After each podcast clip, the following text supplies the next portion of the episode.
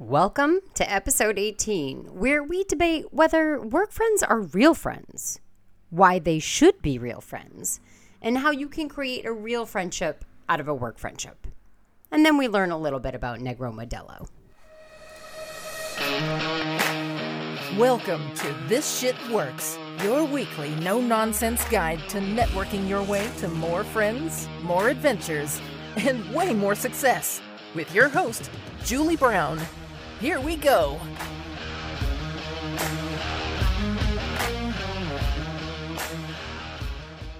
A recent study showed that only 15% of people believe that they have a real friend at work. 20% of people have what they term work friends, meaning they are only friends at work. They eat lunch together, they talk about their families, but once they leave the office, they have completely separate lives. 41% of people term the people they work with just that coworkers. They get along, but they never hang out outside of the office. And 22% said that their coworkers are complete strangers. They literally have no idea who their coworkers are. Listen, it's not a surprise. I believe in creating real, authentic friendships with people at your place of employment and in your network. So much so that I dedicated a chapter to it in my book. It's chapter six, and it's titled Work Friends Are Real Friends. Real friendships are the key to our long term career success, and yet we can overlook our fellow coworkers or the people in our extended network as real friends because we are constantly trying to separate our work selves from our real selves and our work lives from our real lives. Here's a newsflash for you your work life is your real life. And because of our always on culture, the average work week is just going to get longer. You literally spend a third of your life at work you should be making friendships during this time because your work life is your real life. For me, there are a lot of issues surrounding the practice of bifurcating our friends lists into real and work. Not the least of which is that our basic human need of human connection exists whether we are in the office or outside of the office. That's just a foundational thing. And Another thing is that in business, we do business with and refer business to people we know, like, and trust. And those are the basic building blocks of friendships. The more friends I have in business, the happier and more successful I will be. Gallup research has found that people who have strong work relationships are more engaged, produce higher quality work, and have a higher state of well being.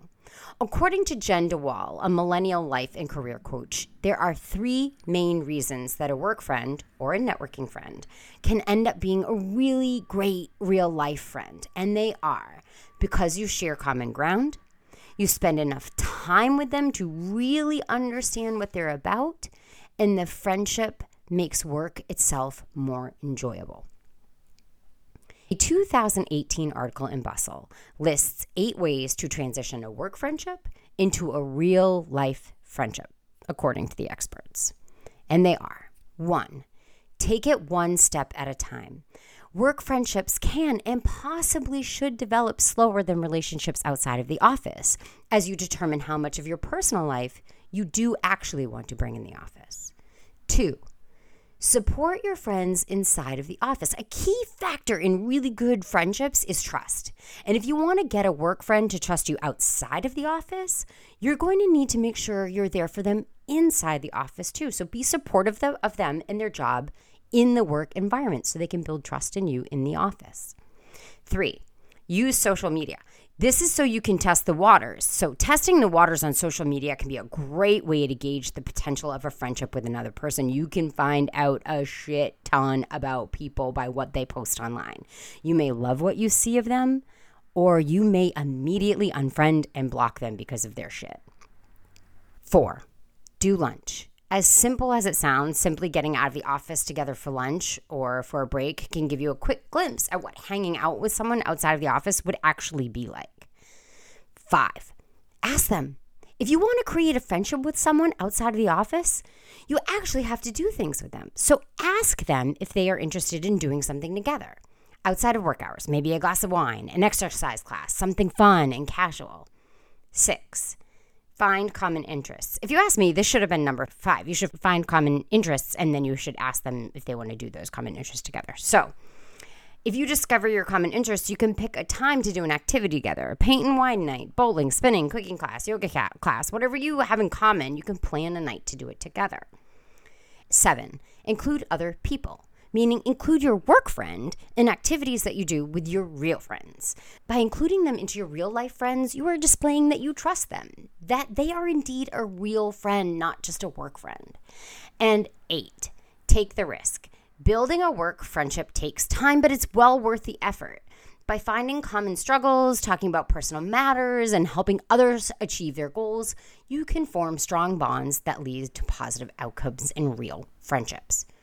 This is what I know. I have never tried to put my friends into categories like these are my ski friends, these are my college friends, these are my work friends. I don't try to keep my friends separate from each other. You are either my friend or you aren't, and when you are my friend, I will do anything for you. A study showed that 70% of employees say friends at work is the most crucial element to a happy working life and 58% of men would refuse a higher paying job if it meant not getting along with his coworkers. So, if these friendships are so important, why aren't we actively trying to create them? Why aren't we investing in them the way we do our real friends? Why do only 15% of people believe that they have a real friend at work? If you fall in the 85% of people who don't have a real friend within their office environment, can you see yourself trying any of the eight tips I just mentioned to transition a work relationship into a real friendship? Can you see yourself blurring the lines between your work life and your real life? Do you want to? If the Gallup research shows that people who have strong work relationships are more engaged, produce higher quality work, and have a higher state of well being, Shouldn't you be investing in yourself by investing in friendships that transcend the confines of your office? You might not be able to go to a bar and grab beers with your friends right now, but you can still drink beer over Zoom or socially distance. I realized it's been a while since I highlighted a beer as the drink of the week. The other day, we had a socially distant going away party for a guy in our office who is leaving the office after being with us for almost 10 years. It, it was bittersweet. It's a great opportunity for him, but we're going to miss him. We've known him since he first graduated college. And we watched him get engaged and then married. Him and his wife have spent multiple weekends with us at our ski house. So, yes, we are so happy for him, but it is sad nonetheless. So for today's drink of the week, I'm enjoying one of the leftover Negro Modelo beers from our socially distanced going away party. Sometimes you just want to crack open a beer, anyways. A little history lesson about Negro Modelo. The first bottle came off the assembly line in 1925. And since then, it has been a part of Mexican culture. It's a fixture at major holidays, family celebrations, and friendly get togethers from Sonora to Chiapas. Their website actually has a number of cocktails that you can make with Negro Modelo. Maybe I'll have to try one of them one week for the drink of the week. I actually don't think I've ever made a cocktail with beer before. Have you? If you have, let me know. Let me know the good ones that you've had. So there you go, folks. Work friends are real friends, and sometimes you just want to crack open a beer and relax with them. As always, Thanks for listening. And if you are new here and you like what you've heard, please do take a moment to review on Apple and share this podcast with your friends, your real friends, and your work friends. Until next week, salud. Hey, thanks for taking the time to listen. Be sure to subscribe to the podcast so you never miss a tip. And remember, you can unapologetically be who you authentically are and still be wildly successful. That's a fact. See you next week on This Shit Works.